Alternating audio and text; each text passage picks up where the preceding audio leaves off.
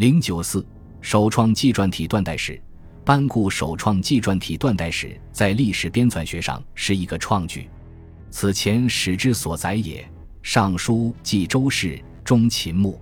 春秋》述鲁文，指哀公；纪年不待于魏王；《史记》为论于汉史。没有任何一部史书完整记载过一个朝代的历史，这与中国历史发展的阶段性，往往与朝代更迭相结合的特点没有取得一致。是史学落后于社会的表现。自《汉书》究西都之首末，穷刘氏之废兴，包举一代，转成一书，才改变了这种状况，揭开了史学发展的新篇章。断代史虽然有不易反映历史发展联系的弱点，但它的优点还是主要的。尤其是断代史与纪传体相结合，使他们各自的长处得到充分发挥，为记载中国历史。找到了最好的表现形式，是传统史学中其他任何实体都无法与之相比的。正因为如此，《汉书》的创建得到历代史家的尊重和历史的认可，纪传体断代史成为中国史学的主导流派，得到充分发展。现存二十四史中，除《史记》《南史》《北史》等书之外，其余各史都是断代体制。从晋到隋这一史学繁荣期出现的大量史书，也多是断代史。自唐以后，更形成官设史局为前朝修史的制度，使中国古代历史记载连续不断，构成完整系统。这是《汉书》在中国史学史上做出的突出贡献。《史记》首创纪传体，是中国历史学成熟的标志。《汉书》继《史记》而起。他对于《史记》体制上的粗疏之处做了技术改进，也出于断代需要，对《史记》体例做了调整，形成以体方用之为特色的纪传体断代史新格局，推动了纪传实体的进一步发展。《汉书》对纪、表、志、传诸部分都做了改造、补充，进一步明确了它们各自的功能，确立其整齐划一的纪传体规模。在技术形式与内容的统一方面，为后世树立了榜样。《史记》的本纪体例繁杂，武帝、夏、商、周、秦、项羽各本纪的写法都很不同。《汉书》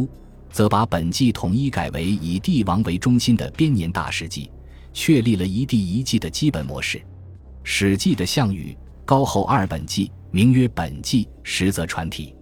《汉书》对本纪作出统一要求。如高后记只详大事，并其琐碎，把一些具体史实归入相应列传中，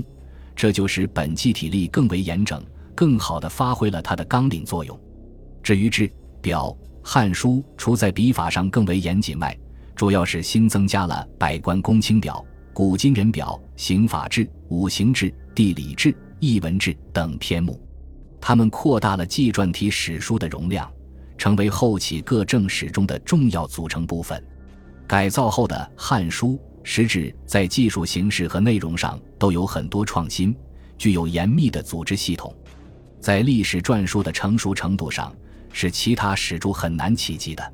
后来书制体逐步发展，并从纪传体中分离出来，形成史学流派之一的典制体，也与《汉书》实质撰写成功的影响有一定关系。《汉书》对列传的改动也很大，它适应历史的变化，去掉世家，把这部分内容并入列传，简化了纪传实体。《史记》的列传在体例上很不一致，《汉书》做了整齐划一的工作。它改变了《史记》传注年代顺序混杂不一的状况，所记人物大体以年代顺序相似，读者批阅可参照前后，容易获取对各历史阶段的全面认识。他改变了《史记》列传编排零杂参差的做法，基本是专传合传在前，类传统一编排在后，类传的顺序也是先中国后四夷，这就是全书眉朗目清，条理分明，给读者提供了很大方便。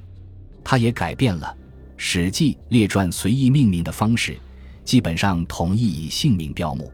这体现了史汉的原方差异，难评高下。但《汉书》篇目整齐，对后世影响要大一些。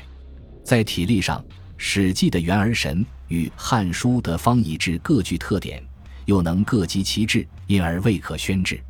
但是千史不可为定法，故书因迁之体而为一成之义例，虽为后世不挑之宗，则是我们必须肯定的。